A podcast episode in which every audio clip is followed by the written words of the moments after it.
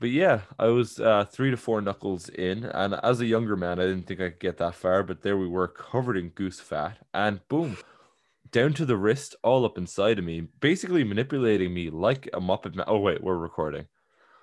Uh, Ha ha ha. welcome back to another episode of Should Have Gone for the Head, the only podcast on the internet where we talk all things Marvel. I'm Jack, And I'm Rhiannon. And uh, me being turned into a Kermit the Frog aside, Rhiannon, how are you holding up? Uh no guys, he actually got turned into a Kermit the Frog. It was very terrifying. Um, I'm shook. Uh I'm no, I'm I'm I'm doing okay. Uh just you know, usual stuff of uh, college and, and working and stuff.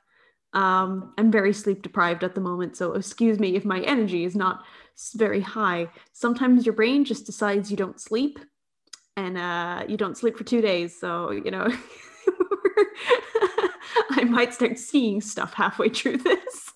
Honestly, I think that might make for better content if you're just like hallucinating half the time. That'd be sick. yeah. yeah. Also, forgive me if uh, audio quality is weird. Uh, God, Yeah. I need to find a more regular recording place. Anyway.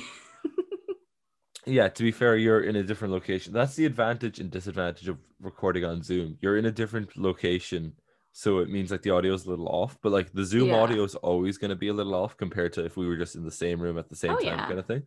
exactly. Exactly. Once again, COVID means yeah, whatever. We we can't really get at that.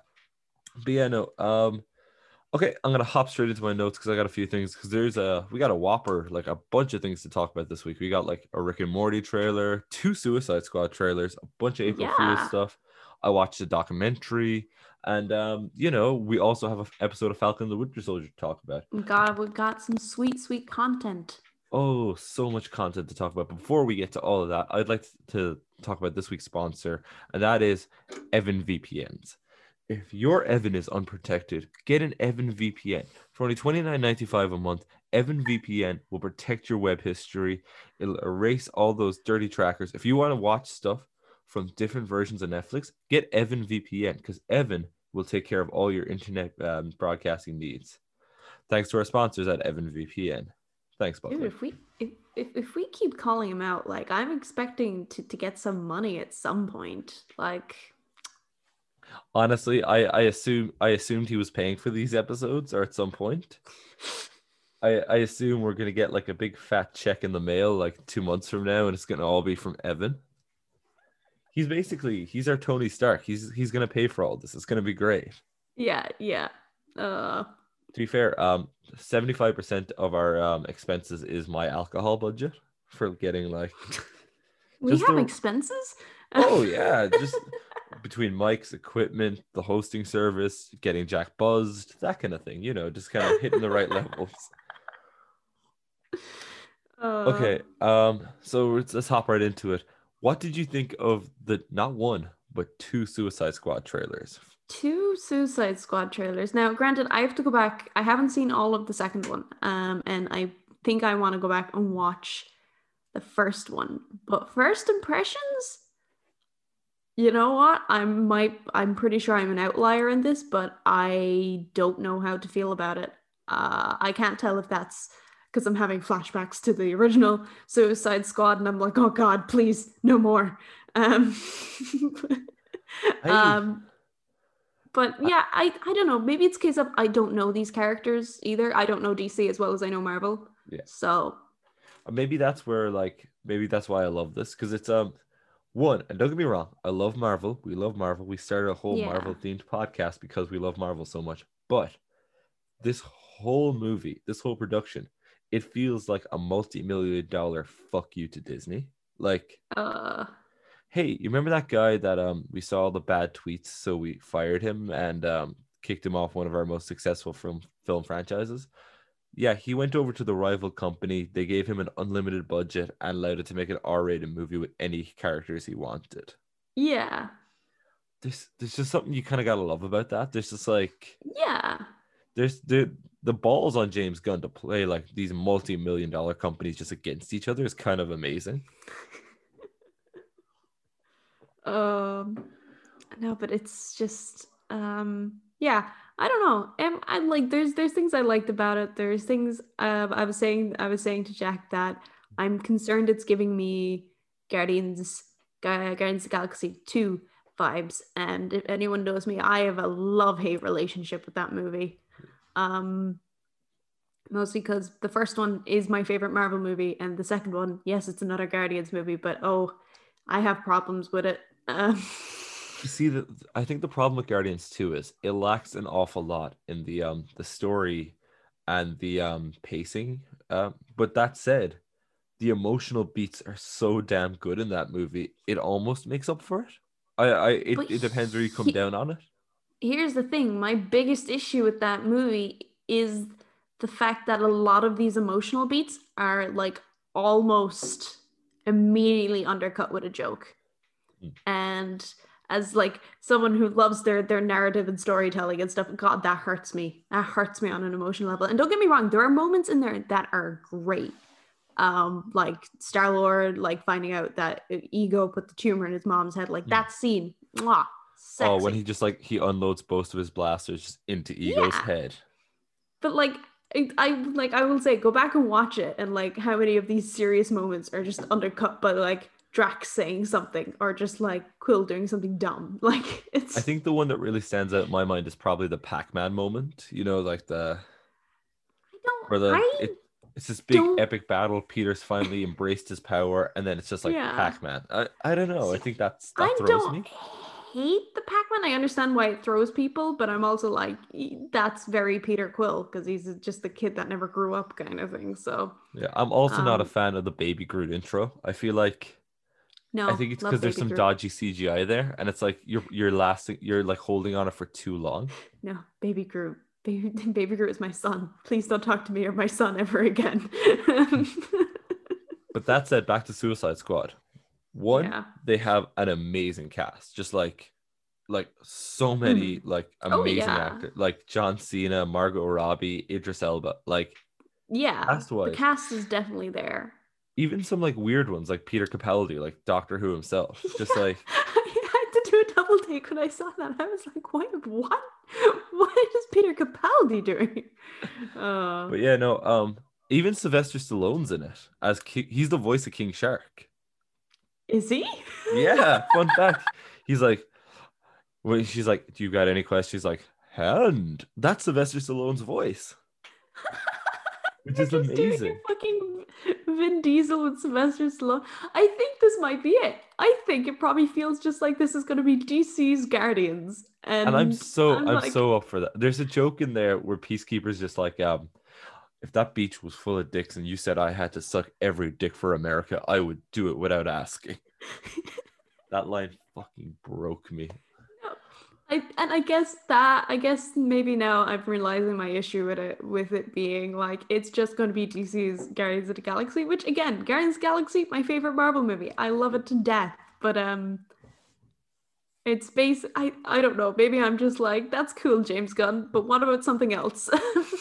See, you know what my thing is about it, and I think this is where I like uh, where I'm really into it.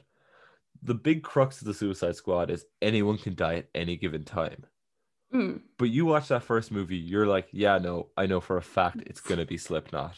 I know he's he the first one to go. any promotional material. yeah, you know that one guy who's not on any of the posters or T-shirts, and there's no action figures. I wonder if he's gonna make it to the end. Like you, you know, Margot Robbie's making it out. You know, Will Smith's making it out. You know, like Jai Courtney's getting out of there. But when you're looking at Slipknot, you're like, yeah, he's gonna die. And then like yeah. 20 minutes in, boom, head goes. I think he like shows up at like the end of like one of the the last trailers before the movie was released. But I think I even remember when we went to see it in cinema, like when he kind of introduced himself or stepped out of the car, we were all sitting there like, "What the fuck? Wait, when yeah. does Slipknot join him? What the fuck?" Because he gets he gets the least amount of like you know how everyone got like the little intros. He got like nothing. Yeah. He got like yeah. he came out of that bag, he punched that woman, and then he that's it. That's like all we know about him. Yeah. Oh god. But yeah, no, um, that's my favorite thing about this. It looks like anyone could die in this. Like mm. genuinely anyone. Even Margot Robbie as Harley Quinn. I know that's like their Deadpool, that's like their cash cow, but like yeah. She's already made her Harley Quinn movie with Birds of Prey. She's already been in another Suicide Squad movie, and this will be like her third time around. So maybe she loves Is- doing the character. But I like, can only assume because we have Margot Robbie and the same person playing um uh your one who runs the Suicide Squad, like yeah, Viola um, Davis Yeah, as um Amanda Waller. My Amanda, Amanda, Waller, is the strongest character in all of DC Comics. She makes Batman scared. It's amazing. No- um yeah no she playing yeah so and it's like the same the same actors and stuff uh i'm assuming it's happening within the same continuity as the It's- other suicide squad There's only four carryover characters, and that's um Harley Quinn, Captain Boomerang by Jai Courtney. Um, yeah Fuck it, Rick Flag. I can't remember the actor for him. The, the generic soldier guy from the first movie who's in love with oh the yeah Enchantress. who- yeah and Viola Davis. date the wiggle lady yes Yeah, my um, they're the the four of them are the only like carryovers. So I just have to assume Mhm. everyone else died doing other missions, or else Smith like died I don't know. Maybe maybe Joker just shot them all when he broke into steal Harley and break her out. Who who knows? who knows who knows But yeah, this movie's Um, coming out in August, I believe, and it's coming to both streaming and cinemas at the same time, which will bring us to another point in a minute. But it's it's doing a double release. all right uh yeah no i'm i'm being I, I i'm i'm curious to see more but as of right now uh my feelings are mixed um I don't think James Gunn's ever put out a bad movie. That's like it's like never been like a Joss Whedon Justice League level bad movie. So it's anything above that, I'll watch it. I don't know, man. Like Scooby Doo movies, there's a lot of debate with them. Excuse me Ah. now. Excuse you, you know what? You know what? I will I will pull up Piers Morgan. I will leave this podcast right now if we abuse the Scooby Doo movies. Those are cinema. Absolute cinema. Like the first one, like okay, I can get behind. The second one, mm, but anyway. See, this is what the audience is here for. In-depth breakdown of Monsters Unleashed.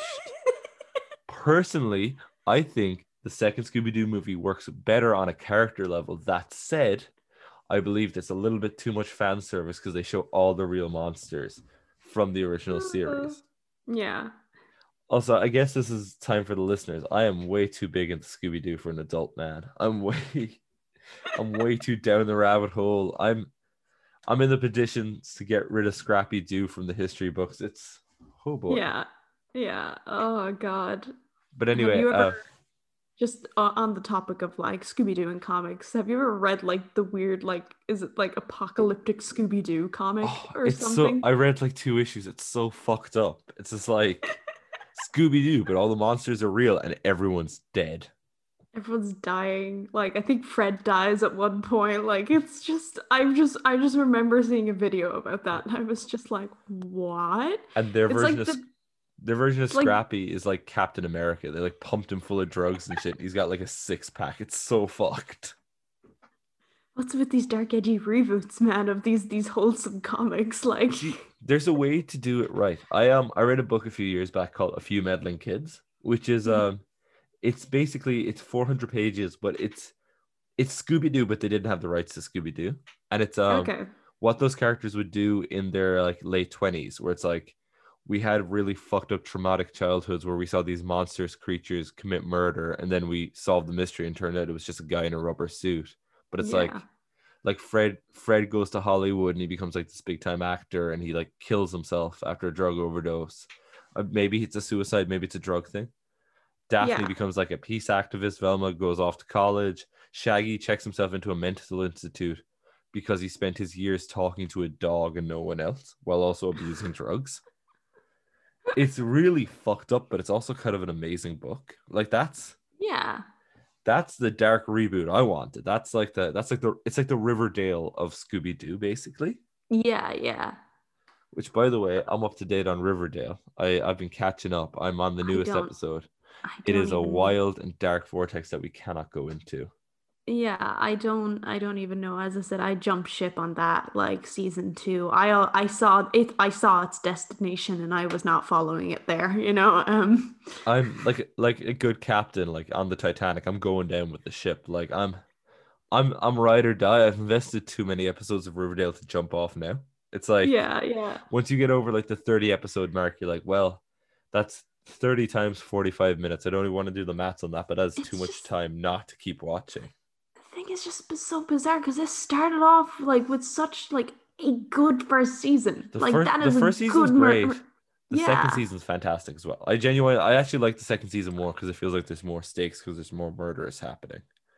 I, I don't know. I think it was just going back to the first season, like because it was just simple. It was a who done it, you know. I that said, I think you'd love the third season because most of the big plot points relate around D and D.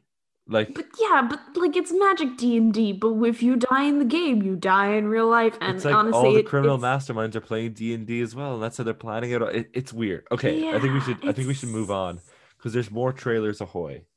Um, Mhm. very quickly now, what did you think of the Rick and Morty season five trailer that dropped? That's in the nerdy realm. Yes, that's. I'm really excited for that. Um, love, love me some Rick and Morty. So, uh, no, See, it was- really, really Okay, go excited. it was. Weird No, I'm just saying. Oh yeah. Sorry. No, I was just saying, like, no, just hyped. Um, I'm just trying to think now. Was there any real details that people were freaking out about? But I can't think of any at the moment. So, Um, to tie it back to what the podcast is all about, there was like a Namor looking motherfucker in there. Do you see that guy? oh yeah, yeah, yeah. Yeah, he's um he's Rick's rival, who's like this big like. so for anyone who doesn't know, because he hasn't appeared in the movies yet, Namor is like he's like Aquaman but Marvel, and he's like he's got a big rivalry with Mister Fantastic because he's in love with Sue Storm. I Basically, mean, like he was there before Aquaman, but okay. Um, yeah, but you know, Aquaman got a movie first, so that means he's more important. Just saying. Plus, have you seen Okay. Jason Momoa? I know it's it's it's it's it's Jason Momoa. You can't can't argue with that. Uh, Penetrate yeah, me Namor. with that trident. Oh boy. bloody No, like, Atlantean bro who really wants to bang Sue Storm, but the um, invisible woman yeah but um but yeah in this it looks like um instead of being rivals with reed richards he's rivals with like rick from rick and morty which is really Oh funny my because we've never gotten that's a really mention of him funny. before oh no, man, I'm I'm excited. I I'm curious now with this season because I liked season four, but a lot of it really felt like they were kind of shitting on the fans a bit, and I was like, well, that's a little to be mean. fair to be fair every fan of rick and morty is complete trash and i hate them all immensely Are we trash? Oh no. oh no Uh. i i as a fan i hate every other fan like genuinely i don't really give myself to fandoms or like get that You involved with them that's it i have like i have this platform to talk about it but god damn it the rick and morty fans are just like because they're these pseudo intellectuals like well if you don't like it then you just don't understand it it's like Yeah, yeah. they all they all think they're the Rick, and it's like they're jumping on counters shouting pickle Rick and thinking they're amoral assholes makes them being makes them feel intelligent. But like the point is of the show is you're supposed to pity Rick. You're supposed to not care about him. You're supposed to yeah, like, you're not supposed to idolize him. Like, you know, he's supposed to be like a shitty person. Um, and that's and that's my big that's my kind of my favorite part of season four was just like the tearing down of Rick. Just like the break this guy apart, make him feel terrible, make everyone realize, yeah, you know, he's kind of the worst guy. That vat of acid, that bad acid episode though. Like, he is the worst guy. Like, that episode is fucking hell. I, that's the thing about season four is though they broke it into two parts. The second part is so much stronger. Like yeah, like the Vat of Acid episode, the um I'm trying to think now, where the other Beth returns. That's a fantastic episode. Oh, yeah, Um, yeah, even yeah, the story train, which is like the story circle and how Dan Harmon writes. I know Mm-hmm. it's a little meta for some people, but I fucking love that episode. yeah. Oh god, it's just no. I'm I'm really excited, and yeah, you just see the thing they dropped for April Fool's Day. Um, What did they put out? the Rick and Morty uh babies where it's like they redo the the opening sequence but they're babies and oh, like, like, Muppet Babies. That's amazing. Yeah but they're like in this daycare and stuff and it's really funny and it's like oh yeah this is our new show that's going to be premiering on Adult Swim Junior and like Adult Swim changed their channel name and everything to Adult Swim Junior and stuff like they committed to it That's, um yeah that's amazing. That's like, you see, on the one hand, I'm sick of April Fool bits from companies because I'm like, I like see through them immediately, or else I completely forget. Like I saw one today. It was like, oh yeah, Joaquin Phoenix confirmed for the Batman with Robert Pattinson. I was like, ooh, that's tasty. We could talk about that on the podcast. And then I looked and it said 18 hours ago. I'm like, well, shit, that's from yesterday. And yesterday was April Fool's. Yeah, you, you can't trust anything that gets announced on April Fool's Day. Like, you know? Even to be fair, I think the best prank was like when Rick and Morty, I think it was season three or season two, but they dropped the first episode on April Fool's. They're like, oh yeah, um, everyone keeps asking for, here you go, here's the first episode. And no one believed them, but it was just like up on the internet. And it was amazing. You could just watch it like Uh, everywhere. It was on YouTube, I'm pretty sure. Yeah, that oh that that was that was great. No. But yeah, no. Um, coming away from that, um, so basically, before we get into the Falcon and the Winter Soldier, uh, I want to talk about a little documentary I watched this week. Basically, it was this little indie film where they talked about the idea of like basically Eastern marketing and like the economic systems versus the West and the progression and struggle of both of them and how they would eventually clash in the 21st century and what that represented for us, the common man Mm-hmm. it's a it's a little known indie flick. I, I don't know if you've heard about this documentary. It's called Kong versus Godzilla. I knew it was leading there. I, I set them up, I knock them out. I do really good. So yeah, I um I watched Kong versus Godzilla yesterday. I didn't even know that got released. It, God, Jesus. it, it it only got released on the 31st, so I finally got around to watching it yesterday. And this brings me to the okay. So first off, it follows the exact same beats as Batman versus Superman of two blokes that they've set up to fight, and then they they team up and they fight another bad What guy at the end. Spoilers. What are they gaining from Godzilla and Big Monk Boy um fighting? Like uh, it's pretty tits to see. That's it's everyone wants That- to see it. Everyone wants to, there's like some energy stuff involved, and like basically they want to draw Godzilla out. Sorry, they want to get a thing and they need Kong to get it, and that draws Godzilla out, and then they bring up another thing to take on Godzilla. I'm not going to spoil it any further from there, but it's okay, okay. it's very much like we're setting them up to take each other on, and then when they're tired, we'll send out the real bad guy and he'll take them on. Like that movie should be really short. Like I'm assuming like Oh, Godzilla two should blast hours his ass with like his his nuclear with his nuclear breath. Like come on. It's to be fair, and this is the thing I liked about it. There is an official winner at the end. By the end, you're like, yeah, that guy wins. That's the winner. He wins. Like this Is movie did Godzilla? Batman. No, I'm not gonna say. But this this movie did Batman versus Super. Yes, the answer is yes, Godzilla. Um, but they Knew it was team up and they team up and fight another bad guy, and that's what matters. The cast in this is great. They got like like Paper Boi from fucking Atlanta and like uh what's her name? Millie Bobby Brown from Yeah. fucking uh, like Eleven. It's insane how much she's grown up on screen. Like yeah, yeah. she's like a like a proper young lady in this. She drives a van at one stage. I'm like, what the fuck? It's like her and like the Hunt for the Wilder People kid, you know, the guy from Deadpool 2 Oh yeah, yeah. kinda, the the kind of chunky boy. That that guy, he's like the two of them teaming up to take on Kong versus Godzilla. It's pretty great. Like it's Ah, but here's the thing. I dropped a whopping 1750 on this yesterday. okay. I supported the movie industry. I said, look, I'm a creator of Mhm. arts. I, I love me some film. I dropped full money for it and I watched it at home because, as we know, cinemas are not open here. Yeah. And that price point still feels weird for something I only have for two days. Yeah.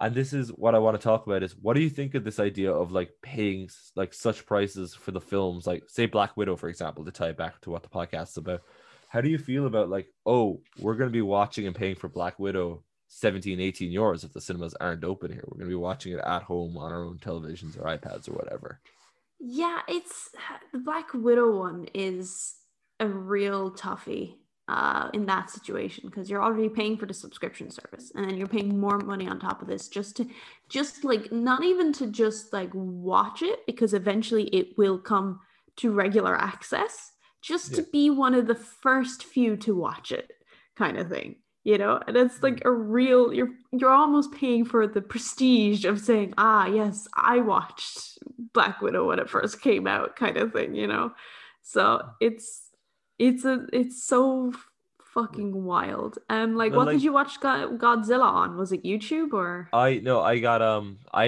got up on iTunes. I paid for it, and then I pulled it up on Apple Okay. TV on my PlayStation, so I could watch it on, Yeah, on, yeah. on like the proper television, and it was great. And it was in 4K. But here's the thing about it: I literally got it the day after it came out worldwide, Mhm. and I li- I already saw spoilers online, like before I went in, and I think that's yeah. that's another paid privilege, especially with the Marvel stuff, that you are paying. You're almost paying to watch it first day, so you're not spoiled on it. Oh yeah, I mean, like, there's like, yeah, like, of, of course, there's that. Like, you do sometimes spend the extra money, so you're not. I mean, like, we went to go see midnight release of Endgame, you know, and that Yeah. was a little bit extra, but like, it was to be like one of the first, like, one of the first people to see this movie when it was released. One hundred. You know, It's like um, because internet culture is like, okay, we watch a thing, then we make a video essay or like a here's the things you missed, and in the Yeah. thumbnail we'll put a huge spoiler. So like even with um Deadpool two for example, right? Deadpool two is Yeah. one of the only like Marvel Marvel-ish movies that I didn't watch like first day. I like I was just busy. It took me like two weeks to go see it, right? would you believe I only watched that like a, a like a few weeks ago for the first time? Okay. Deadpool I- two. How Wild. great is the reveal of the Juggernaut in that? I feel like the whole second act is building up to revealing that the Juggernaut. I had I had done so well that I actually didn't know Juggernaut shows up in it. I managed to avoid Yeah. spoilers. And that how mo- great that how well. great was that reveal? That was pr- it was pretty fucking sick. Yeah, it was Exactly. pretty awesome. But what happened to me was I saw here's 20 things you miss like video come up on YouTube in my recommended Yeah. and it was just like 20 things you missed and I immediately recognized the Juggernaut from the thumbnail. I'm like, okay, well, Ah, so that ruins the whole second act for me because I know this whole time they're building to the Juggernaut. And that was the same with Kong versus Godzilla. I literally second day it was out, I saw a thumbnail that like spoiled what the main villain was gonna be. And which, by mm, the way, if you have not seen it yet, go watch it. It is stupid. It is funny. It is genuinely worth paying the full like double what your ticket would have been in a cinema just Yeah. to support these big dumb movies. Because if we don't support them, they're not going to happen. We're not gonna have more dumb movies that we we can talk about, you know. Um, but even like shit like Black Widow, I'm willing to pay Yeah. full price for that because I want to support and get more Marvel movies. I know they've got plenty of money, but I want that to do well so we get a second Black Widow movie. Disney shit bricks of gold, man. Um, They do, they do, they do. But it's like if Black Widow doesn't make any money, they're not gonna make like a second Black Widow movie or like well, a yeah, fucking like Spider Woman movie or like Uh, obviously. Um, I suppose it's in, in saying that, like, if you have the money and you're willing to spend it, like, by all means, pay that price. Because again, you, I know it's Disney and like big Yeah. corporations and stuff, but you are still supporting these people and what they create, and show by showing that support, they will create more. exactly. So- Even even with Kong versus Godzilla, this movie feels like a love letter to anyone who's ever liked any of these characters or anyone to see what would happen if they clashed. Yeah, It's just it's like a love letter to the fans. The shit that's in there, it's the right level of serious and campy and fun. It's like all of that. It's made by people who care about this shit, basically. Mhm, mhm. And if you don't support it, if you're just like streaming it online or whatever, like it's eventually it's gonna happen where it's like, oh, no one's paying for this. They're all just like pirating it online. Why bother making another one? Why bother making Yeah. Kong versus Godzilla versus Human Centipede or whatever the sequel would be? Like, oh no. why bother? But yeah, um speaking of Marvel Disney content, should we make should we move on to the big the big tick of the episode, the main like the main boy of what we come here to talk about every week? Yeah, we we got our third third episode of Falcon and the Winter Soldier, and it's no, it's it's good. It's just it's a bit slower than the other episodes. Uh, we we think. You know what it is? This episode felt really long. Did it feel long to you? Yeah, I felt the time on this one. There was like three Um, different moments where I assumed it was going to cut to credits and didn't, which is Yeah. so weird. I never There- felt that it- way with these shows. I don't know what it was. Was it just the pacing, the editing? I there was just something about that though. I really felt the time on this on this episode. I mean, Um, you, got to remember that like um we're at this episode brings us to the midway point. So I guess like they have to pace it out if that finale is going to be big and epic and massive. So like Yeah, I, I kind of I'm kind of imagining it as like the episode four of WandaVision, where you know we need this we need the episode to kind of really set things up and uh, explain stuff and and everything, and it felt like that kind of episode. which is weird because I think Um, episode four of WandaVision's like where it gets interesting. Where it's like Yeah, I I was talking to someone yesterday and they were like, I haven't started watching WandaVision yet. And I'm like, look, if you're gonna attempt it, watch the first four episodes. Because yeah, if you're not hooked after episode four, then give up on it. Because I think you Yeah, need yeah. episode four for the context and to like really get what's happening. And if you- that still doesn't hook you, then give up on it. yeah, But yeah, no, this Um, episode felt like it almost felt like filler. Uh, maybe that's just because there's no massive action sequence. There's no like yeah. Mind blowing like helicopter or truck chase kind of thing. Yeah, it's the thing. It feels like filler, but the thing is, it isn't because it still ties in with the main plot, and we get like developments and stuff, and like Oh, you know the plot thickens kind of thing, and it's just It's I know. But there, there's some there's stuff there's stuff we like. It's not that we disliked the episode or anything. no, you know, it, was, it was a solid interesting episode. to, to to see like the differences between this and the previous two. You know. I still think um, episode two is probably the strongest so far, but this was still a good Yeah. episode. Like this, like this is the show hasn't put out a bad episode yet. Like two is the best one because of that sexual tension, baby. Um, oh, that sexual tension between Bucky and his lover slash frenemy Falcon. I Yeah, mean, we're getting there. We are getting My- there.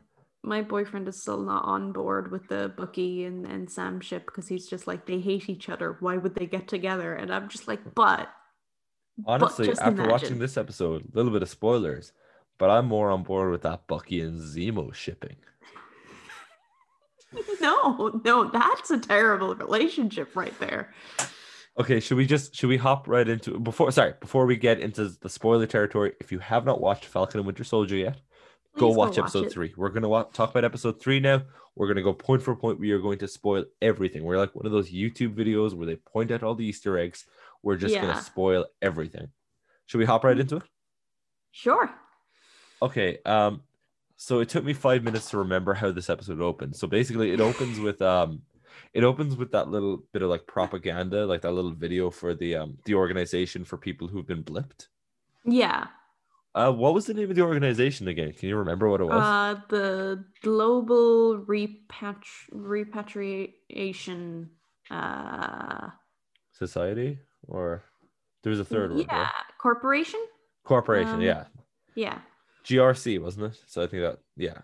yeah, the GRC. Glo- Um, yeah. Global repro. What was it? Global re. Repat- repatriation. Yeah, which Um, like you get the association with patriotic in there because you know that's what the show Yeah. is all, all is. I like I like that. I love little like in universe like propaganda ads like that. I thought that I was mean, kind of cute.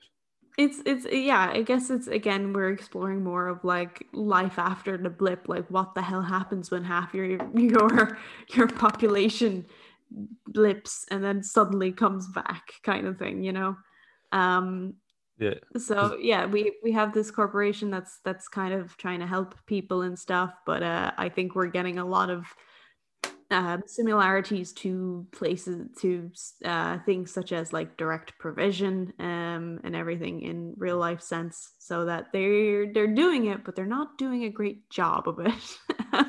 To be fair, I get it because like like a couple of hundred million people, yes, that's hard to rehome and like put the camps together or whatever. It is hard Yeah. to sort that many people.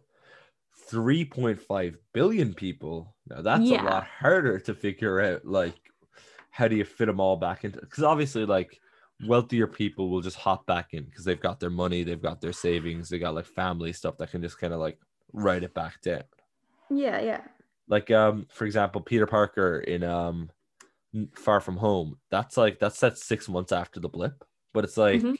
yeah he's probably reintegrated because aunt may just did all the paperwork and fixed everything up for him and it was just like yeah he had like the avengers backing and all that but like certain people it must be like a lot harder to get back if like if all of us if you were gone for that five years and there's no record of you it must be hard to like track all that no yeah ex- exactly like Yeah. It's just absolute insanity. It- so yeah, no, I I appreciate the the more more exploration of stuff like this. So they're like they're really getting their mileage out of like the blip and the fucking Sokovia thing. Like they're real those those two events, like WandaVision and this, have just been based around those two big events. I mean, like, I suppose, like, before those points, like, the biggest thing you had were aliens came out of New York, and I guess basically everyone knows aliens are a thing. Then someone tries dropping a country out of the sky, and then half the universe universe gets blipped. So you know, it just keeps escalating. It do Um, it do be escalating to be fair. And it's like um I think this is one of my big like my one of my few criticisms with Endgame was the fact they didn't show us an awful lot of what life was after half the universe got wiped out. Yeah, And these shows are kind of filling in the blanks. So I'm kind of loving the fact it's like, yeah, this is how bank statements work. This is how fucking um this is how relocating refugees would work post blip. That Yeah, kind of stuff. I really like that. I think that's quite cool. This is who rose Mhm. to power. It's like it's cool. Yeah. Um, um, after that, we get the boys going to meet Baron Zemo. Breeze, uh, but it's just Bucky. So, um, and like, but you know, he walks in there, and Baron Zemo does not waste any time. He's trying to, he just starts reiterating those words, you know. I fucking love that because we, we called that last week. Where like he's gonna walk in there and Zemo's just gonna be hitting him with the words, and Sam's gonna play music in his ears or whatever. But but that was really cool. Where Zemo's just like, I was just doing it for old time's sake, and he's just like testing it out or whatever, and it like it clearly hmm. doesn't work because Bu- Bucky spent all that time trying to like fix his brain. I forgot how intimidating Zemo could be. You know what's weird, right? And I have this written in my notes. Does he not kind of look like Tobey Maguire to you? He looks like he looks like scruffy Tobey Maguire, like Tobey Maguire with a beard, kind of. Uh, I guess I can kind of see it, but No, it doesn't like, really it- throw me off or anything. No, once you see it from the right angle, it's the only thing you can see. Like it's, I keep seeing Peter Parker, Tobey Maguire every time Zemo talks. I'm like, what's Great Gatsby doing here? Like, what's going on? It, it's every time it throws me off. But yeah, no. Um, what did you think of Bucky just breaking um Zemo out of prison? That happened so quick. I I need like there was just the moment I was just like, wait, what? No, he, he just okay, he just broke him out of prison. Oh, okay. Uh Zemo's here now. It just it as, as I said, like that was over quickly. Like I was expecting for this to be the full episode of we visit like Zemo and then maybe we have to figure to get him how to get him out of prison, but it just happens. It's like I had whiplash. I thought the joke was gonna be that Bucky's like, oh yeah, we get him to start a fight. It's like four prisoners to every two guys, blah blah blah. Yeah. And it's like, and then the joke would be that they did all that and Zemo just didn't leave his cell. yeah. But no, yeah. Zemo just comes jogging in the room because the plot has to keep going. yeah. Bucky's like, yeah, I already did it. It's done. And Sam's just like, oh, just like, okay, oh, then. okay, that all that all happened then. Oh, what the fuck? Um, I did like the little Silence of the Lambs moment where like Zemo's face is reflect reflected in the glass over Bucky's face. I'm like, that's some nice cinematography right there. That's some mm, that's some That's- that's- quality filmmaking right there. quality quality filmmaking. No, but um, that's that's always um, God, I don't even know where my train of thought was going there. We, um, Um, talking about trains of thought, what do you think about um Captain America? Sorry, new Captain America, new Diet Captain America, just uh, Well- breaking into the German cafe from episode two. he's a bit of a butt. Um. uh yeah, he just he, this guy is just like, ah, geez, don't know what you're talking about. T- totally never heard of these people in my life. And he just spits, it's just like spits in the captain's face. And Oh. Cap is just like, do you know who I am? And I'm just like, Steve would never do that. Oh, to be fair, it was kind of great to just see them disrespect him though, where that guy just like spits in his face, like Yeah. I know who you are, it doesn't matter. Like that really that caught me. That was like that's fucked. That's so cool. Oh, yeah, but This- uh, I like the idea that in episode six, when he finally becomes the villain and he's gonna ca- kill Cap and Bucky or whatever, and they're like, "Why did you do it?" And he's like, "Because that one guy spat in my face. That's why I do this. That's my character arc. That's why I want turning, respect." his turning point was someone spitting in his face.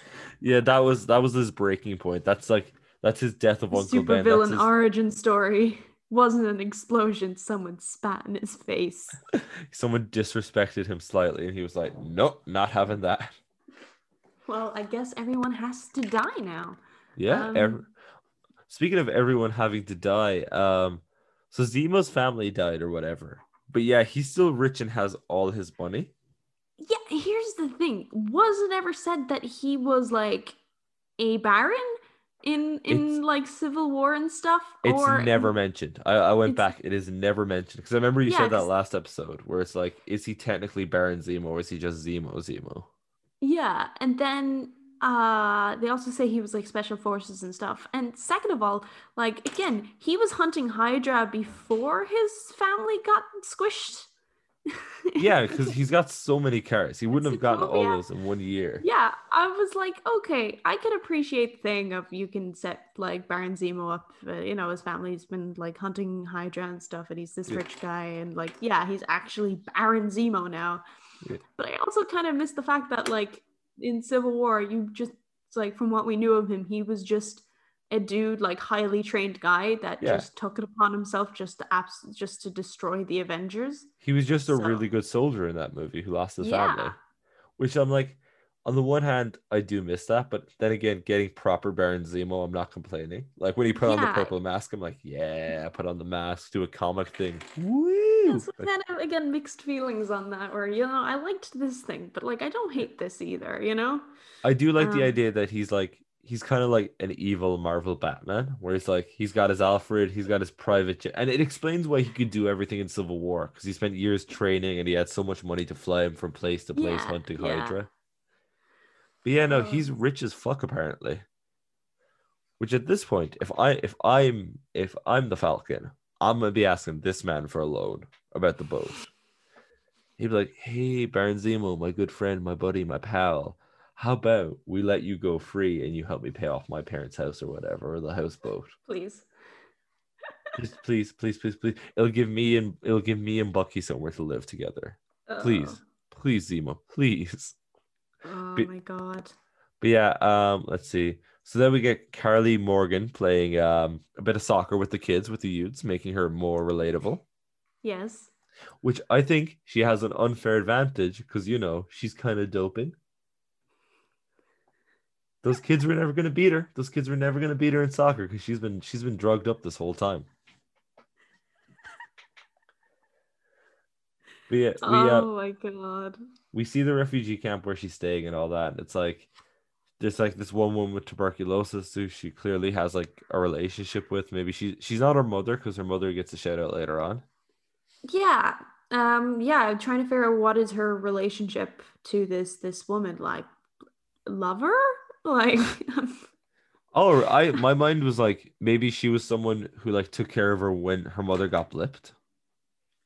maybe maybe it is Maybe. someone who took care of her when her mother got i don't know i'm unclear as to Yeah. what the relationship with this woman is Maybe it's Um, just a random gypsy mo- woman she met. Maybe it's just like she's just a random woman she met, and she's like, you know what? She was pretty interesting. I like her. I'm gonna go check up on her. Oh, and she's dead. Oh no, she's dead. Ah, shucks, she's dead.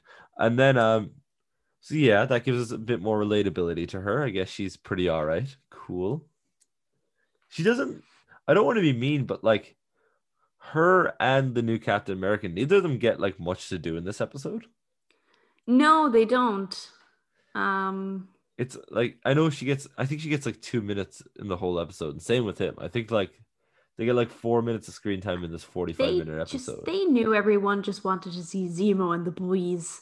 You know? to be fair, I was on Zemo watch. After the first two episodes, I was hyped for a bit of Zemo. Like, no, I was I was jonesing for some Zemo, so I get that. I I do get that. yeah. Um, so yeah. Um, Let's see. So they all go to Madripoor, which is pretty cool. that's yeah. I want to say I've like I wonder if this place is going to show up now in future, uh, Marvel stuff.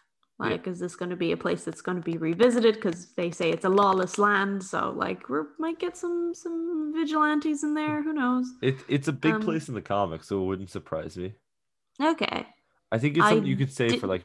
Oh, sorry, go on. I didn't know it was a big place in the comics. I just so No, I I'd assume it's probably going to be saved for like maybe the Hawkeye series, or like maybe maybe even the Black Widow movie. Maybe she'll visit Mm, Madripoor, like, or we'll get some kind of reference to it. Because like clearly there's a bunch of villains and like a bunch of shit going on there. Just the way they have it set up with at nighttime and like all these lights and neon stuff. I was fully expecting some like cyberpunk shit to start happening or something, but uh, I genuinely, I was expecting Keanu Reeves to rock up. Like it felt like I'm like, oh, we're in Night City now. Cool. All right. E- even Bucky, even Bucky kind of looks like fucking Johnny Silverhand with the big metal arm. I just put that together. That's holy shit. To be Oh, fair, God. uh, no matter how bad things go for Sam and Bucky and Madripoor, it's still not going to be as bad as my time spent in Night City playing Cyberpunk. At least there'll be less crashes and less anger. Well, like you know, at least you have a console that can run it. Barely. I have a next gen console. I'm not going to say what in case someone breaks into my house to take it. But like, even that struggles with Cyberpunk. yeah. Even like, I can tell it's being tested at some point. yeah, no. Uh, So Sam pretends to be a villain. That's pretty funny. yeah. Um, What was the name of the villain? It was like Tiger something. smiling tiger or something. I, Yeah. I didn't Google it. I'm gonna do it right now, but I'm gonna assume that that's a villain in Marvel Comics. Um, yeah, I'd say it's a reference to some like smaller villain or something. Um, Uh, da-da-da-da. Yep, it's a villain. Found him here, Yeah. smiling tiger.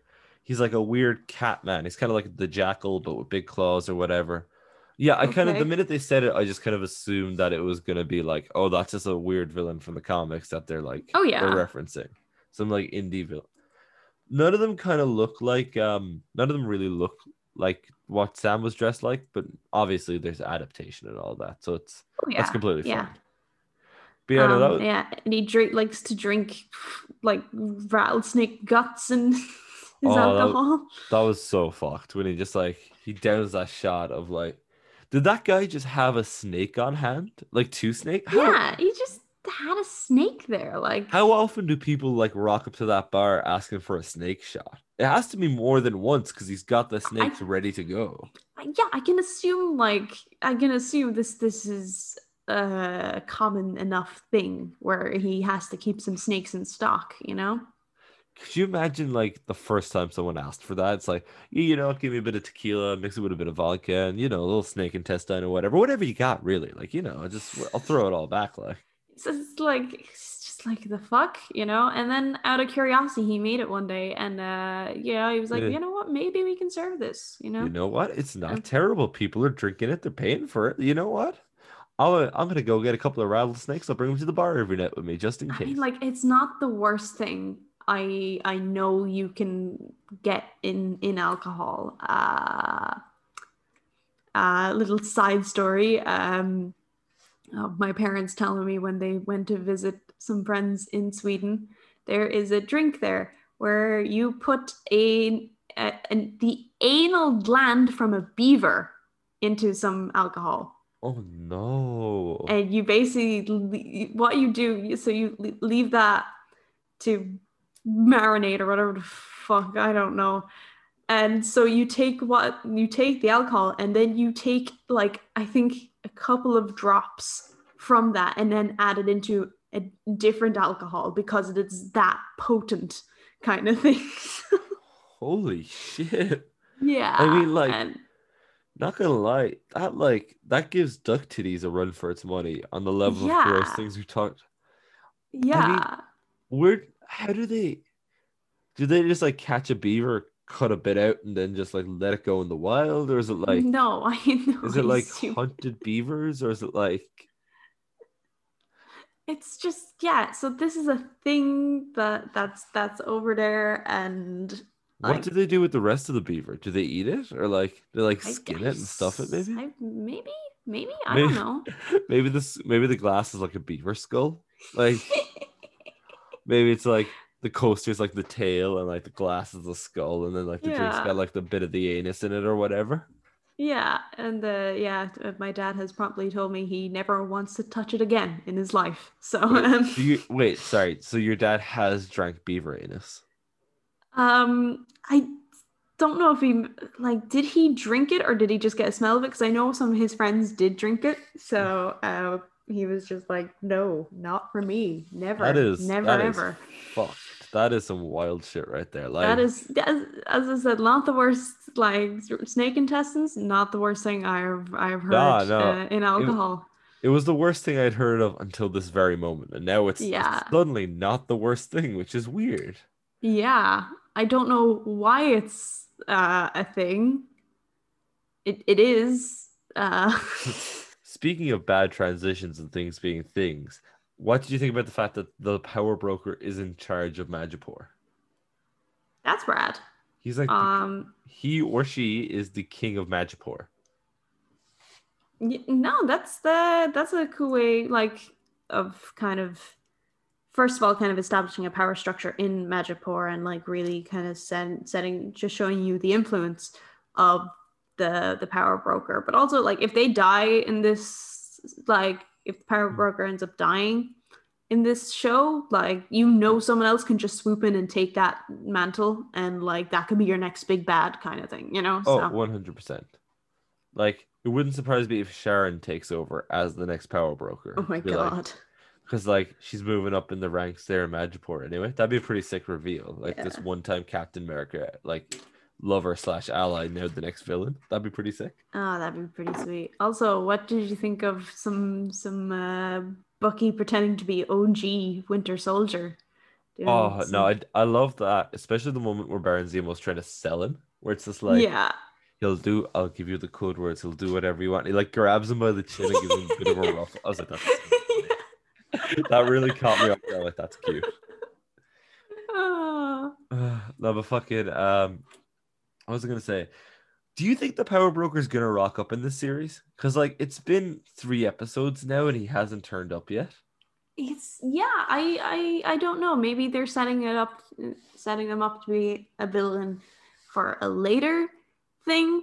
That- maybe like I don't know if the series is going to be a one and done situation. Like maybe they it could be a follow up villain for like a second season. I don't know. You see, in WandaVision, WandaVision feels like a one and done. It feels like a one WandaVision feels kinda like a one and done. Yeah. This show you could definitely get a couple of seasons out of, I think.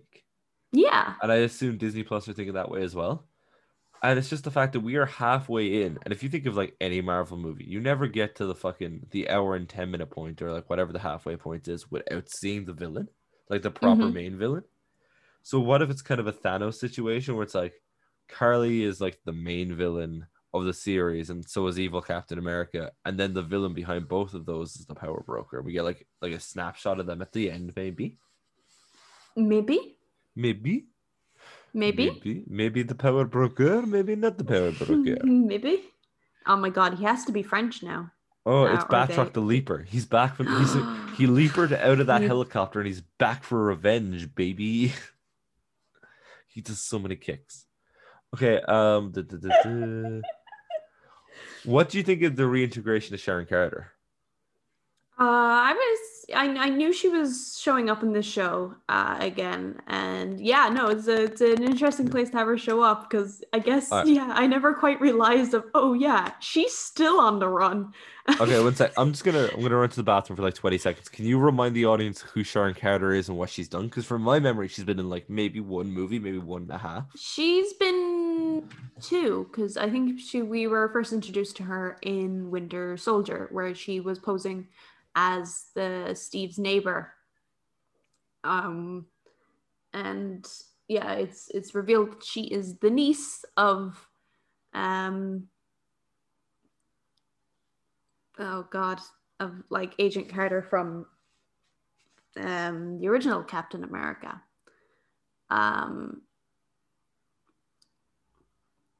Peggy. I don't know why it took me so long to remember the name. but uh yeah, and then she shows up again in Civil War. A bit of a smaller role in that. Um so like um she kind of gets the shield back for Steve and Falcon's wings um when they decide to uh not agree with stuff and go on the run with Bucky. So uh, and so yeah, because of that, she was we, we find this out I think uh, earlier. She's branded as an enemy of the state. and She she can't return to the states and stuff. And I guess it's the thing you never realize of like, yeah, the Avengers rescued the world and everything, and like, you know, Bucky gets pardoned for all the evil stuff he's done. But uh, I guess I guess Sharon's just still still enemy of the state because uh, she's not an Avenger. Okay, I'm, I'm You back. know, you feel, feel bad for her at that point. Um, It's weird in this episode. She's kind of a dick, but I kind of like her way more. Like, yeah, she's like now that she's not just flirting with Captain America all day every day. She's like she's actually kind of interesting as a character. I quite like her now. yeah, Yeah, no, uh, that was a fun cameo that you knew was coming because one they announced it, and two they spent the first two episodes like name dropping her like two or three times. yeah, yeah. But yeah, no, Um, um, so they go to meet that guy who's like he's creating super soldiers for the power broker. Do you think? Uh, do you think? Sorry, do you think Bucky's just sitting there, like at her place, that he's just like, I, I probably shouldn't bring up the fact that uh, Cap went back to bang her, her aunt. Uh, There's a moment where she's like, I can't even go see my father. I'm like, never mind your father. Not what about Uncle Steve? what about Uncle Steve? Thank goodness you can't go back and visit Uncle Steve. Oh. oh God. There's um Um, there's a theory actually. You, you see like an old man at cap at um at Peggy Carter's funeral, and he's got Yeah. like the gray hair that looks like the exact same as old man Captain America. So there's a theory that Yeah. like old man Captain America is in that scene. He is at the funeral carrying the coffin, and it's like his younger self at the front and his older self at the back or whatever. But Mhm. also I'm like, I feel like I feel like the Avengers are smart enough to spot that. I feel like they're they're, they're smart enough to figure that one out, right? maybe maybe if Tony was there, if Tony was there, he would have like copped it immediately. Iron Man would. Oh, be like, yeah. that man is that man is old man Steve. What's he doing that's, here? that's old man. That's old man Steve. yeah, Um, um, but yeah, they go to find that guy who's creating more super soldiers. Yeah. Um, and so yeah, we, we he's hanging out in some shipping containers. You know, he's going with As the very do. modern thing of building your house out of shipping containers. Um, and yeah, we discover he basically is after isolating the serum from the DNA from Isaiah. Yeah, which is a nice way of kind of tying it back to like the the plot of last episode of like Isaiah Bradley being like the second slash maybe first Captain America. Yeah. Um, and then so yeah, he said he made 20 and then fucking Carly stole them. And I was like, Yeah. have you just not been able to make more? Is there more? I'm so confused. Yeah, um it- it's my thing is um has Carly used all 20 vials already? Because like just counting the flag smashers, do you think there's 20 in that group? I I don't know. I haven't I like I, I'd want to go back and like try and break it down, but it feels like there's like maybe five or ten of them. I feel like they probably still have a few spare vials of it somewhere. Just chug them for extra extra power. Um you're you're a super duper soldier. It's amazing. super super duper. That's what they Also- call them. You're no longer a super soldier. You are a super duper soldier. I love the one he has one line in there where he's just like, Yeah, but mine was gonna be different. It was gonna be special. There was uh, no irregularities with the body, no like changes, like big muscular things, no machines, no Yeah. nothing. I'm like, fuck you. The big muscle thing is the best part of being a super soldier. Like, could you imagine if Steve Rogers had gotten the, like this version of it and he stayed like a skinny runt of a man? Stayed a skinny, skinny man. We still have to have CGI uh, Chris Evans' head onto a skinny man's body. Fuck, could you Um, imagine skinny CGI Steve Rogers who's like basically one sandwich away from starving to death fighting I, Thanos? I always forget that Steve Rogers started out as a skinny, scraw, as this scrawny thing, like you know, because you only ever picture him as Captain America, and I'm Yeah. like, oh yeah, he was just, he was a stick at one point. If he shouted like when he shouted Avengers Assemble, no one's rallying around that stick of a man. No one's even gonna see him. Like yeah, him and Groot have like a competition who's more of a like who's more of a twig. Like it's and that guy's like, yeah, I'm just gonna remove that from the process. I'm like, why? Why would you remove the part that gives everyone abs and huge biceps? That's yeah, sick. exactly. I mean, it's obviously so like the actors and stuntmen that they get for the fucking flag smashers don't have to like all of them don't have to get like Captain America. I mean, like to be fair, you can also have the counter argument of like if you have a bunch of people walking around with the same kind of stature Yeah, as Captain America, people it- are going to notice. it's gonna be fairly easy to figure out who's your super soldier when it's like the six foot two, two hundred and fifteen pounds of muscle. Like I think it, I think it's the one who's cut like cheese. I think it's that one. If I, if I had to guess. But yeah, no, um, I I do like and it's a little bit of character stuff, but I love how Baron Zemo just shoots him immediately. He's just Oh, like yeah. blop blop, two in the chest, no more super soldiers. Baron Zemo does not. He's he's just like, yeah, no, I'm I'm shut, shutting this shit down. Like you know, He does not Um, fuck with super soldiers. He is he not up does not fuck with it. Meanwhile, they Um, leave poor Sharon outside to just like have kind of a daredevil moment where she takes out all those guys in the shipping containers by herself, Yeah, which is that's pretty cool. It's pretty sick where she's just like tearing through them. Uh, Agent Agent Carter kick some ass. Does she have a does she have a code name in the comics? I know she's Agent 47. but Is there like does she have like That is their code name, I guess, is Agent Forty Seven. Oh, okay. So there's no like, Like- superhero nickname. There's no like she's not like the Blue Canary or like fucking. No, I yeah. As far as I can, or whatever. I can remember because I sometimes get her mixed up with Mockingbird. Yeah. Uh, Um, Did Mockingbird appear appear in Agents of Shield? Am I right in saying that? Mockingbird was in Agents of Shield? Yeah. Yeah, yeah. No, I, I I vaguely remember some character having the two batons. I'm like, that's a Mockingbird thing. Oh, Yeah, uh, Mockingbird does show up in it. Um, you know, it would be wild actually, right? And I was thinking about this, but I think the most mind blowing cameo they could have in this show is if they had the Agents of Shield characters turns up. I was thinking about this. I'm like, yeah, what a fucking tweet because no one sees that coming. Like no one, Yeah. no one would see like the Agents of Shield guys rock. Like I mean, like, I think I think Marvel at this point just wants to sweep Agents of Shield under the rug. You know, they're just- like, we got good TV shows now. see, it's and I've said this before, but this show is what Agents of Shield wanted to be. Like, Oh, if yeah. Agents of Shield had the budget and they could have gotten the bigger actors, this is what it would have been. Like, and yeah, no, exactly. I know I've shit on Agents of Shield before, but like, obviously they were working on a fraction of this budget to make ten times as many episodes. So like, Mm, mm, mm. it 100% makes sense. But yeah, moving on from that, they um they all get pinned down and the sexual tension between Bucky and Falcon just rises to another level. they're bickering like an old married couple. You know, It's, oh, it's so cute. Like genuinely adorable. uh it's like uh, their i think their relationship is the definition of um like in in anime tropes the uh this the tsundere one where it's just like uh, it's just like uh it's it's not like i like you or anything um. It's it's the same level of sexual tension that exists between like Goku and Vegeta from Dragon Ball, where it's like two of the manliest men who ever manlied ever, and they both hate each other, but they also take off their shirts when they wrestle and fight, and they get super sweaty and like rub up against each other. Nothing sexual about it, we swear. yeah they have the zum, zum, zum, good old bit bickering A bit of Um, quality bickering. That it's good shit. Okay, um, so then Baron Zemo rocks up finally in the purple mask. I'm so happy to finally see him in that purple fucking glove mask. yeah And just like Thanos will be proud of this purple man wiping people out. Like he's just tearing through those guys. I was wondering how they were going to work with the the purple mask. So yeah, it is basically just looks like a mask that has this purple covering on it, um, like a bal- balaclava or something. Because like Baron Zemo's costume is so whack. Like that purple mask thing has always just been so fucking weird. yeah, his costume in the comics is insane because it's got like big puffy shoulders and like a purple like scrotum looking mask. It's fucking weird. Oh, it's so funny. Oh, he Uh, looks no, like I like the way like they implemented it. he looks like a BDSM person who was super into Barney the dinosaur, like too much into Barney the dinosaur. It was wild.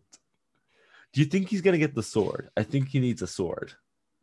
Does Baron Zemo have a sword usually? I I remember him from one of the cartoons having a sword because it was really Oh cool because Captain America had a shield and Baron Zemo had a sword, so they'd like clash. I was like, ah. I don't know. I think it'd be like pretty cool if like he just grabbed the sword at some point. But um, Yeah, they gonna- might they might do that. Yeah. just even as a one way thing, because like Baron Zemo whoops ass in this. Like he's in Civil War, he's played as like this intellectual who's like, I'm a thousand moves ahead and I've thought every way through, and you cannot defeat me, Captain America. But in this, he's just like, yeah, I'll shoot some cunts. I don't care. Yeah. Blah blah blah blah. Killed some people. Yeah, he's just, he's up for a bit of murder, and I kind of love that. Yeah. So yeah, Uh, um, so Carly, we have that nice little like moment with Carly and that other Australian guy who's just like, "Oh, you wanted to be a teacher when all this was done? You could probably still be a teacher in Medjugorje." Yeah. Um That's- having a nice little moment, you know, just kind of figuring it out. I'm just kind of wondering because they're just saying like, oh, when everyone came back from the blip and we got cast out on the streets, I'm just like, what happened? Like, were you just like hanging out in someone's house and then you just had to move, but you didn't actually have anywhere else to go, and you just, I, I don't know. I'm like, I guess what well, would what? what would the property rights be if you blipped out of existence? Like yeah. five years feels like it's been long enough that you could sell someone's house who blipped. Like if your neighbor blipped out, and it had been four or five years, I'd assume someone new would move in next door. Yeah. So Like- Yeah, sorry, go on. no, I I don't know. I'm just curious to see what the the exact story is. You know, it could just be that exactly, and they were hanging out in the the GRC camps and just decided, ah, fuck this. Yeah. Um, Or you see the way I, I see, I can't tell whether or not like she was alive during the blip. I'm starting to think like she definitely was. I think because like yeah, they want things to be like what it was like before everyone came back. yeah, So maybe like maybe she lost someone in the blip and then like she was like raised by someone else and when they came back she couldn't find the person or whatever. Maybe that's who like that old woman who died early in the episode. Maybe that's why they're important. Maybe that's their link. Mm. Mm. I, I don't know. It's it's something like that. But it's I did like that really humanizing moment with her because she doesn't get a lot in this episode, but she's really like interesting as a character. I find like, it we- funny that they give her that that humanizing moment right before She does a uh, you go, murders. oh, she's crazy. Um, it's like it's not even ambiguous whether she's kind of bad or evil or whatever. She just like she locks all those people in and blows the place up, and she's like, yeah, "Yes, that's the only way they're going to learn." Yeah, she's like, that's the only language these people speak. And I'm like, lady, hang on a fucking second there. Excuse me. like, even Australian guys just like, oh, oh no, I'm not putting my dick in crazy. Like, oh God. Um, Yeah, he was super up for it before she blew everyone up. She's like, "Terrorist acts, cool. Terrorist acts where people die, hmm, maybe, maybe not. Maybe, maybe not." Yeah, vigilante justice or terrorism. Mm. Yeah, no, it was that was that caught me off guard because I thought I thought it was gonna be like, oh, that was the power broker trying to kill them. Like she figured out that someone had like rigged the car with explosives, but the way she reacted, it's like, no, maybe maybe she did that. Maybe she came. yeah. But yeah, Like, no. oh, she crazy. and once again, like um, I can't wait to see her go up against like Sam and Bucky again, or like New Cap, because it still feels like they've they've clashed once, but apart from that, she feels fairly removed from the main story. yeah. And- Um, and Maybe that's we just, get more in the following episodes, at the very least.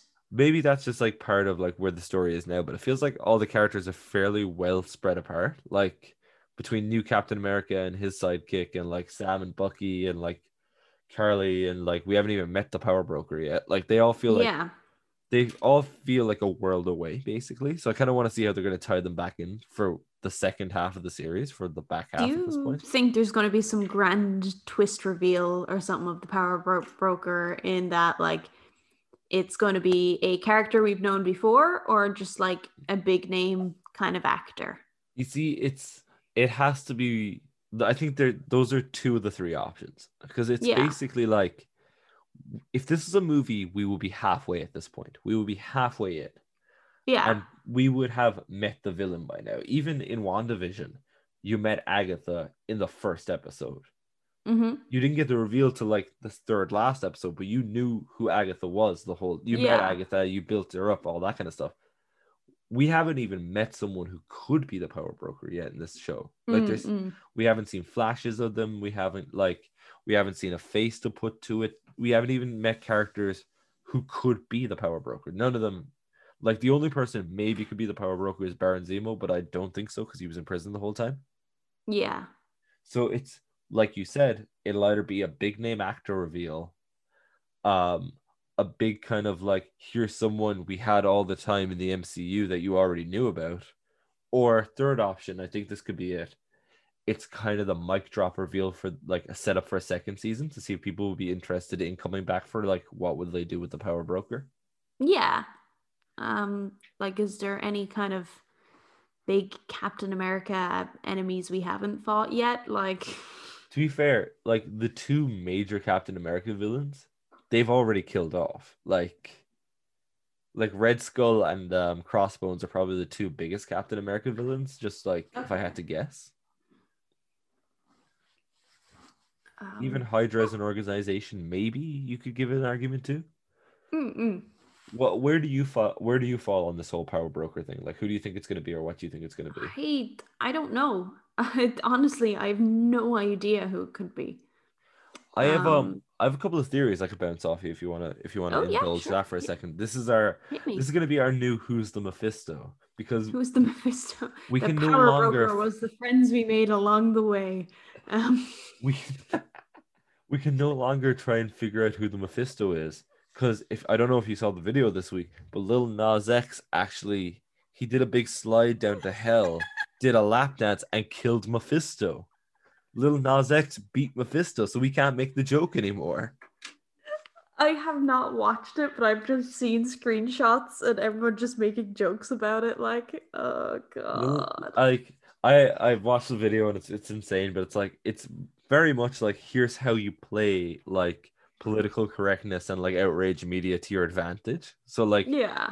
people got so pissed about him using like this like religious imagery and like devil worship and all that that like they all went to watch the video. So it got like millions more views than it should Oh, have. That's hilarious. It was it's really oh no, it's amazing. But um so here's the first theory I have.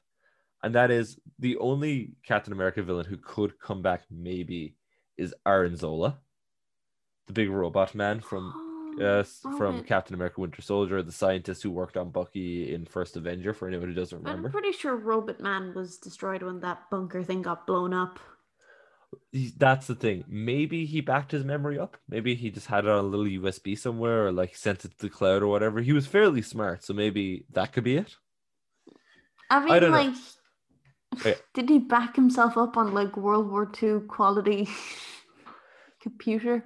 Yeah, but like the last time we saw him was in 2014. So like maybe Mm. he figured out a way to just like connect himself to the Wi-Fi network and then shoot himself into like the net or whatever. That's that's a that's an out there theory.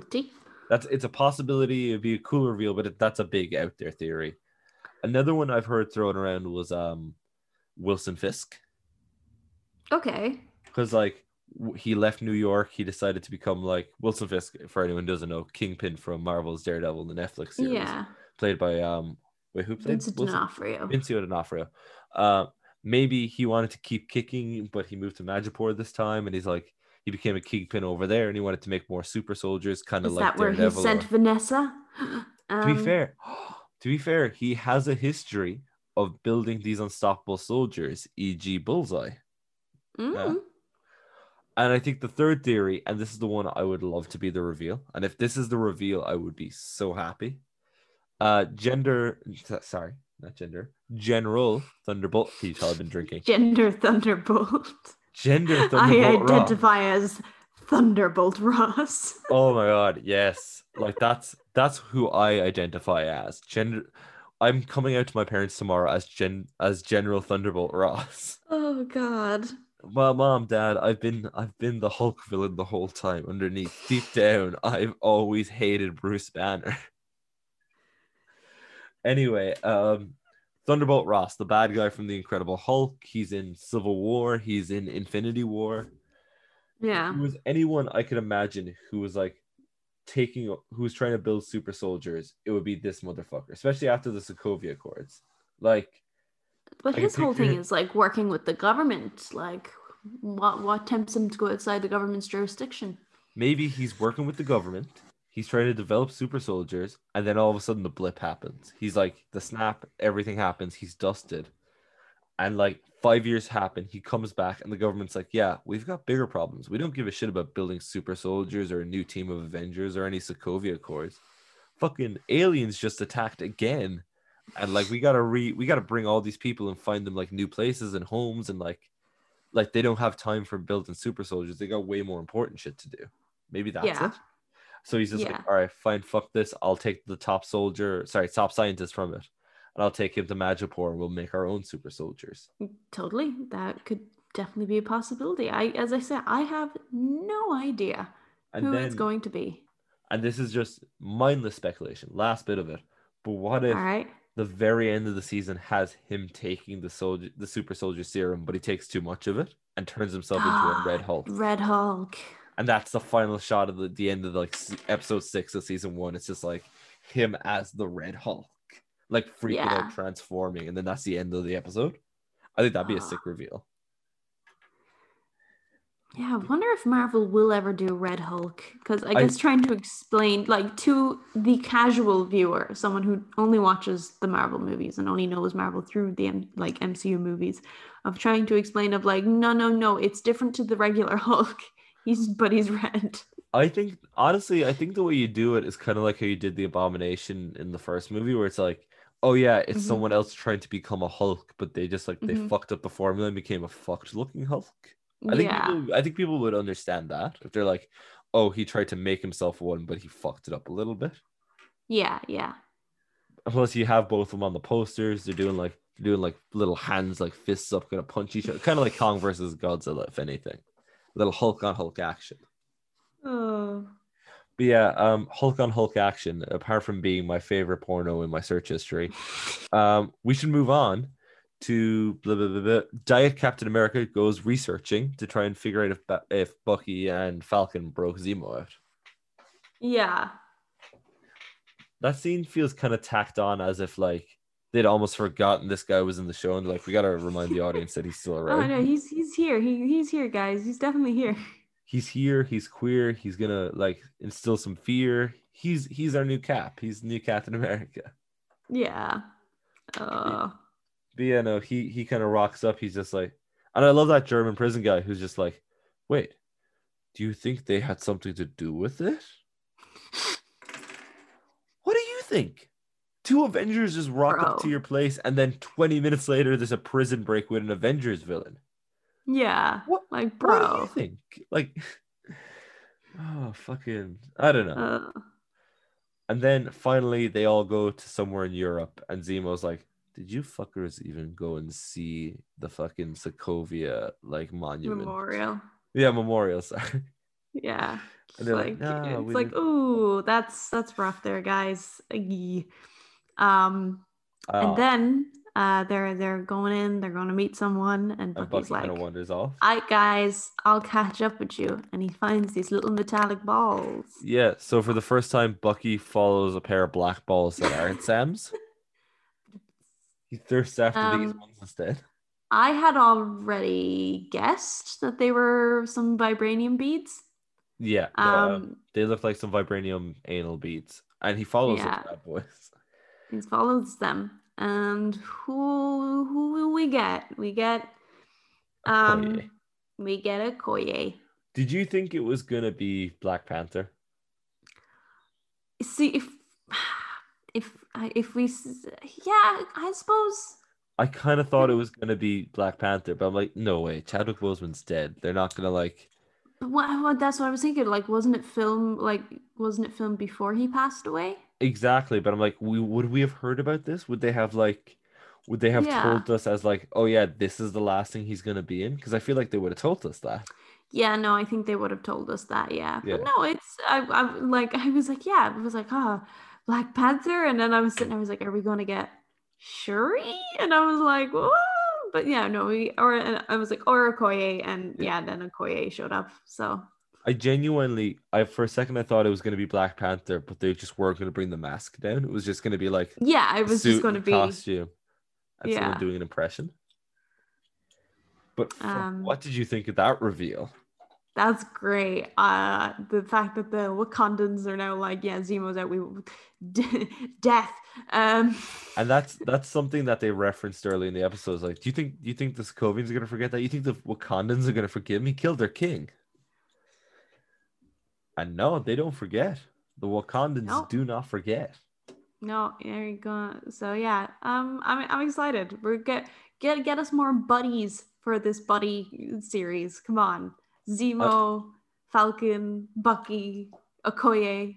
Um, I'm so surprised by the end of the episode that Zemo's still part of the party. I assumed he Yeah. was gonna like he was gonna like leave them in that little shipping container and fuck off somewhere to Europe or whatever. I think I think that was like what everyone was expecting uh, with the reveal of the trailer. They're like, "Oh, Zemo's out and he's gonna try and kill him." Yeah. But um, I'm happy he's not the main villain of this because that, that feels like almost too easy because obviously he has a history with both of them. This feels kind of nice to have like another he's main he's, two main villains. he's just a guy with very questionable morals. Um, I mean, he did spend his time hunting Nazis, so he's not that Yeah. bad. I know, and I know he tried to tear the Avengers apart, but also the Avengers kind of the bad guys most of the time. I mean, like so, he also know. did kind of kill T'Chaka and Ah, a lot did. of innocent he- people. He Um, did do that, to be fair. To, yeah, I know that's on. All right, that one's on him. That one's that's his bad. That one's on him.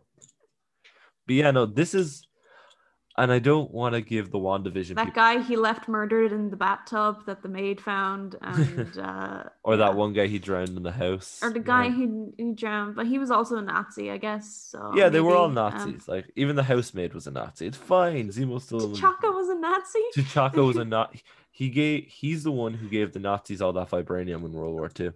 There we go. Oh, T'Chaka was working for. Hydra the whole time.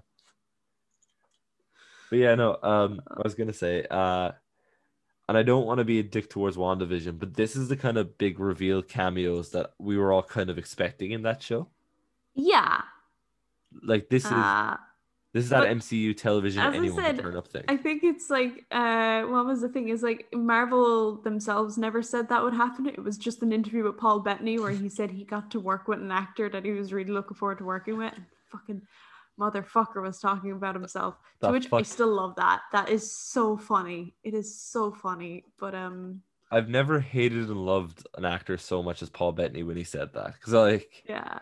Jay, we sure we spent like literally like three episodes being like, who's it gonna be? Who's it is gonna be John Krasinski? Is it gonna be the Mephisto? Who's it gonna be? Yeah, is it gonna be yeah. Doctor Strange? And no one rocked up. It was just him. But like, no, him. I do love the fact that like they have Okoye here and like they had War Machine in the first episode. Like fuck, like apart Yeah. from episode two, they've had big cameos every episode. Like, Yeah, no, no, it's it's exciting, it's exciting stuff. and don't get me wrong, I don't want it to become big cameo city, but it was pretty sick to be like, oh yeah, you remember that one character you love from Black Panther? Well, she's here now and she's pissed. She's out for blood. Um, I I kind of want to see. I'm I'm assuming that like all the next episodes she's gonna be working with the team. I'm just like, oh yeah. I mean, like I said, bring bring on that next episode. This episode, as we said, felt a little slow. Um, just obviously some setup stuff in there, and you know, like it, it like we, we could feel it the time the runtime in this one. But Yeah. like for that Okoye reveal, now I'm I'm back on like you know I'm I'm- just like yes more. Give me the next episode now. I want to see what happens. So I'd have to. I'm I'm gonna take a guess that like this episode or maybe the next episode are gonna be a little slower, and then those last two episodes are gonna be like balls to the walls, like reveals and action galore. yeah, Same way like that last episode of WandaVision, it's clear they kept all the budget for those last two episodes, so you could like see a bunch of stuff and like ma- like wild action and all that. yeah, yeah. It definitely Like- feels like they saved the money for those last two. We didn't get any falcon flying around in this, you know. So, Oh this yeah, I was thinking about actually like when they're in the shipping containers and all that, and he doesn't have the wings on him. I'm like, Bucky has his arm on him the whole time, and Zemo's got all his training. Falcon's not half as useful if you take away that big wings shield. I thought you were going to say like, why can't he bring his wings with them? And I was just like, well, Bucky's arm is part of him. he needs his arm. He could he could have like I don't know worn a, he could have pretended to be a hunchback and like put a hoodie on him and like oh yeah this is this is Igor my assistant. And it's like he could hide his freakishly big metal back. I, I don't know it just felt God. it felt weird to see him without like the jetpack where I'm like he's not as useful is he? He's just a guy who's pretty good with guns and could probably quip a bit which obviously he would fit right in on Agents of Shield but like in this show Just he does kind of like I know I was saying like the first episode where they have the kind of big kickoff thing of Falcon and you kind of realize like how useful he can be. Yeah. But I think he does fall into the same ballpark as as Hawkeye, where yeah, he's good at this one thing. And it's, it's like if you take that away from him. hmm. It's like, yeah, I know the minute that he loses his one big thing, he's just useless, like you said. He's just like he's just Yeah. a regular guy. he's just Yeah, a regular no. dude. I no, I all things considered, I did really enjoy this episode. Like there was some reveals in here. I was like, that's pretty amazing. hmm hmm And I love the um the Baron Zemo and the boys kind of like just hanging out and working together. Baron Zemo, Zemo and the Boys. Zemo, and the, Boys, is going to be my Marvel tribute band. Um, I what if Baron Zemo becomes the new Tony Stark? Like just the guy who's paying for everything? Oh God, can you imagine? Because he's But like he doesn't he- like super people though. he's giving me like Batman vibes though. Like he's giving, Yeah. he's like he even has his own like his like German Alfred. It's pretty amazing. Like I mean, what if he decides to become an actual crazy man and worship the moon for some reason?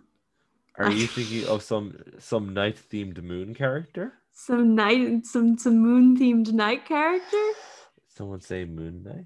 Oh, to be Someone say fair, um, you could definitely have him rock up as like a rich friend in the Moon Knight series because I know Oscar my Isaac's going to be playing Moon Knight, but like you could definitely Yeah. have this guy rock up as like, oh, this is my Mark Spector, this is my friend, uh, Baron Zemo, and he's just like at a rich person party.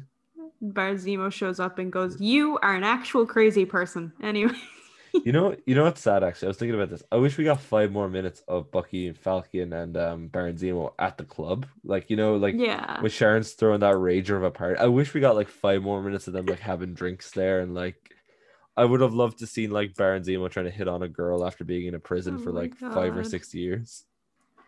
Like he hasn't felt the touch of another human since like T'Challa held him like with the claws to the neck. So he's just he's up for it. He's up for a bit of clubbing like.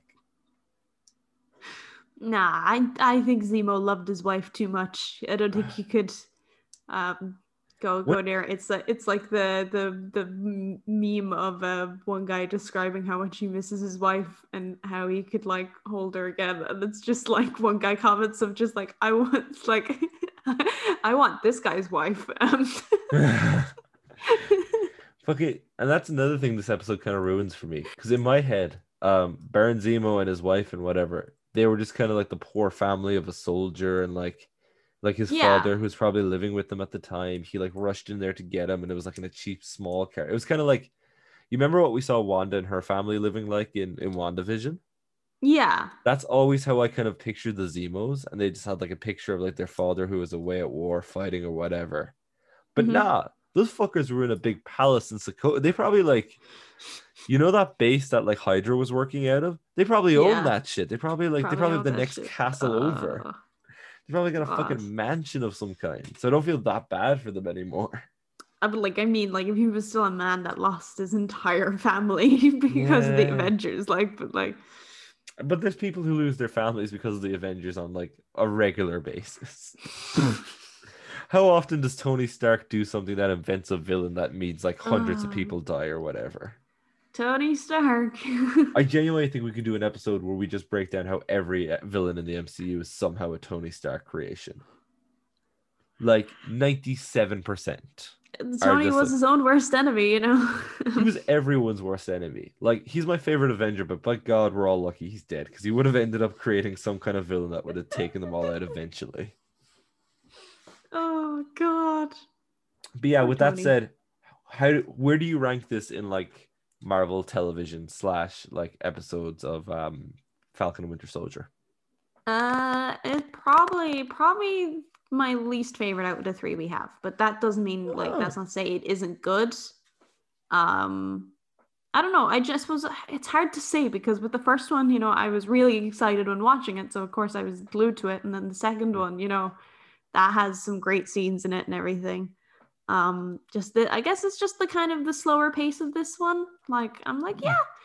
Um, but as I said, it's not a bad it's not a bad episode by any means. It's just it's just a bit slower and like that's all.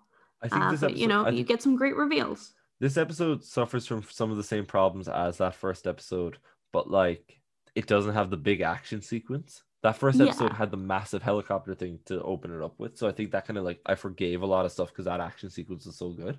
Yeah, But yeah. this episode kind of lacks that. So like, I don't know. They're probably on equal pegging for me. I I, I honestly don't know. I still think I- I- episode two balanced it the best. I like I like a lot of the Bucky stuff in episode one as well, though. Ah, that's So- fair. There's there is one thing that I think all these these uh every episode of this is kind of like and it almost bugs me at this point where it's like um so it's it's almost like Easter eggs, but it's not really Mhm. Easter eggs because they just kind of like they call out things that we saw in other movies and they just talk about them openly. Yeah. And I don't know if you've noticed it, but it's like, all right, so we'll take Captain America's like little book that Bucky has now. Yeah, yeah, yeah. Like, if you've seen Winter Soldier, you know that's Cap's book or whatever. But in this episode, they call him out on that, and then they bring up that Mhm. one conversation where Sam recommended him music, and they have a Yeah. discussion on whether or not they liked said music. I don't know. It feels like, I it feels weird. Kind It feels like forcing some stuff in there. if 100% feels like, oh, you remember that thing we did in case you haven't seen the other movies, let me just remind you, I guess. I, I don't know yeah, what it yeah. is. It's like, even with like the Sharon Carter stuff, I love that. But it feels like they're like, yeah, because of the Sokovia Accords, when I stole you that shield to help you guys, and then you could go fight Iron Man, and then you guys could go fight Z. It feels like Mm-hmm, it feels like they're recapping it for the people who haven't missed it, but also trying to like have little Easter eggs for the people who have seen it, but they're doing it poorly. I guess. I, I suppose it- you gotta, you kind of have to. Again, I think you have to do that for people who are the casual viewer who like don't retain this this knowledge like Yeah. you or me, you know. So See, I I don't know. I think it'd just be like if they were just like, okay, yeah, look, that's um that was Steve's book, and then the scene moved on. But then they have a Mhm. discussion about that one time that like he gave him music recommendations, and that's in the movie, that's in another movie. It's like Mhm. I think it's when they stop and discuss it, it bugs me. If it's a throwaway Yeah. line, I think that's like in WandaVision where they're like, You're more powerful than the Sorcerer Supreme, and then they move on. Mhm. It's not Mhm. like you're more powerful than the Sorcerer Supreme, you know, Doctor Strange, that one guy you met in another movie who like yeah, he's friends with Wong and he shoots like like they they don't go they go into depth with that. I'd, I'd rather not have that. I guess yeah, yeah. No, that's that's fair. That's fair. it's even like when they're talking about the Hydra stuff, and I said this in like the last episode, when they're like, "Oh, that means we're gonna have to," and they're like, "Go talk to Zemo." Then it cuts. No, sorry, it's like we're gonna have to go talk to, and it cuts to Zemo in the cell, and then they're like, Mhm. "Talk to Zemo." They're like, "That's what they like." Cut back and they say that. Yeah. I think it again, I think that's another case of you know trying not to alienate casual viewers either. Yeah. You know, so I don't know. It feels just like it feels like there should have been a. If I was doing that, there would have been a beat there, and I've heard other people say it where it's like, "We're gonna have to go talk to him." He's like, "Not him, not after everything." Then it cuts to Zemo, and then like, yeah, then if you don't know who that is, you have a week to go Google it, and if you do Yeah. know who it is, you're like, "Oh my god, I'm gonna go and rewatch Civil War just to make sure I'm right about it." So like, yeah, yeah. I don't know. It feels a little pandering sometimes. I and that's coming Hmm. from me, the guy who started a podcast about Marvel ships loved it so much. So like, that's saying something. pandering. All things considered, good episode. Like fucking No, like still good, solid episode. Um, is- I I enjoyed it. this is the best episodes of Agents of Shield I've seen so far. Honestly, best episode of Agents of Shield so far. But yeah, um, oh god. Overall, uh, great episode, good talk. I think we're gonna wrap it up now. We've we're hitting like the one hour thirty mark, which is like what I call the golden rule for podcasting. If you can hit an hour and thirty, you're in the money. Good stuff. Good stuff. You're in the zone. Yeah. Um, well, I've been Jack Rhiannon. Thank you for joining me as usual. No problem. Always, always happy to sit around and, and, and talk. Um, I didn't start hallucinating halfway through, which was really good.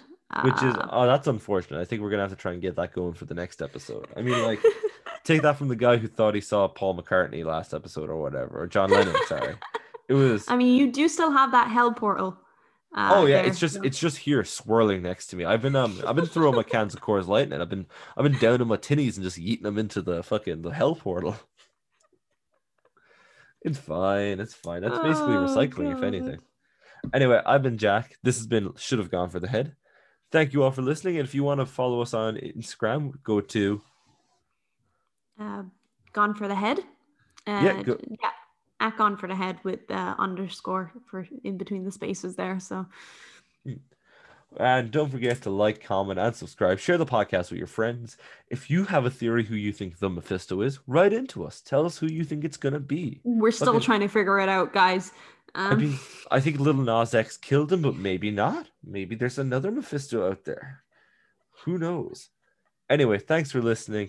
Don't forget to come back next week where we talk all things Falcon, Winter Soldier, and um, Beaver Anus, apparently.